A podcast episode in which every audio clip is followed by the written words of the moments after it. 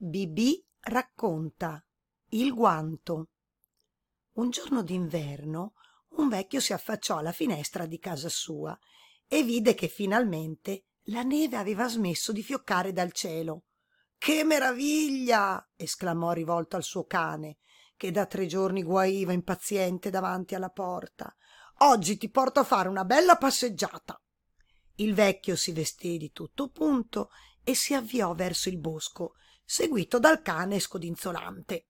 Si chinò a raccogliere un rametto per far giocare la bestiola e, nel piegarsi, un guanto gli scivolò a terra. Poco tempo dopo passò da quelle parti un topolino tutto intirizzito dal freddo. Quando vide quel bel guanto di pelo abbandonato tra la neve, gli parve di sognare. Oh, d'ora in poi questa sarà la mia casetta. Squit! disse sentendosi il topo più fortunato del mondo. Appena si fu sistemato, arrivò una rana. Qua, qua. Chi abita qui? chiese. Sono il topo goloso. Qua, io sono la rana tasalterina, rispose la rana. Prego, disse allora il topo. Accomodati pure. Poco dopo arrivò un coniglio a gran velocità. Chi, chi, chi, chi abita in questo guanto? chiese. Siamo il topo goloso e la rana salterina, risposero. E io sono il coniglio veloce. Po- posso abitare qui con voi? Accomodati, così saremo in tre a dividere il guanto.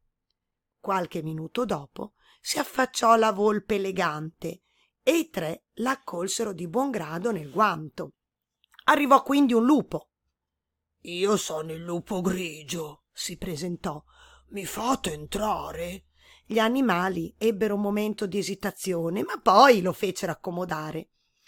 Passò poco tempo e si avvicinò un cinghiale. Chi abita nel guanto? chiese. Un topo. Ah, una rana. Un coniglio. E una volpe. E un lupo, risposero. E tu chi sei? Sono il cinghiale con le zanne, voglio abitare anch'io nel guanto. D'accordo, risposero gli animali, ma sarà un bel problema entrarci tutti. Così ci terremo ancora più caldo, ribatté il cinghiale facendosi largo. Dopo un primo momento di scompiglio, gli animali, che eran già diventati sei, decisero che in fondo non si stava poi così male, stretti stretti com'erano. Poco dopo si sentì in lontananza uno scricchiolio di legna calpestata e si avvicinò un orso. Sono l'orso gaffo, disse. Voglio entrare anch'io nel guanto. Non si può, non si può, per carità, esclamarono tutti in coro. Ma l'orso insistette talmente che gli animali dovettero stringersi e fargli posto. Non passò molto tempo che il vecchio si accorse di aver perso il guanto e tornò indietro a cercarlo. Fu proprio il cane a trovarlo e quando lo vide muoversi cominciò ad abbaiare furiosamente. Wow, wow! Impauriti gli animali scapparono di gran corsa e il guanto rimase abbandonato a terra. Anche il cane, nel veder che dal guanto uscivan tanti animali, si era spaventato ed era scappato via senza raccoglierlo.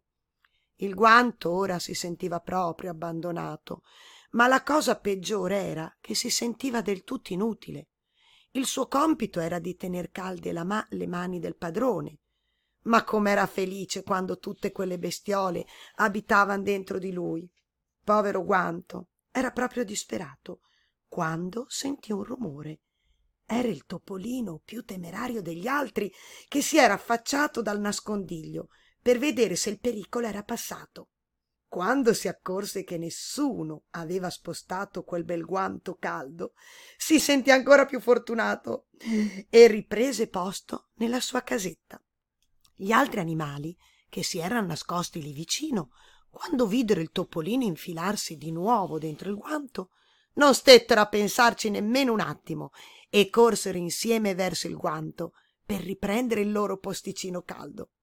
Finalmente il guanto si sentì felice perché poteva proteggere dal freddo tanti animaletti e passare con loro l'inverno in allegria. Ciao ciao!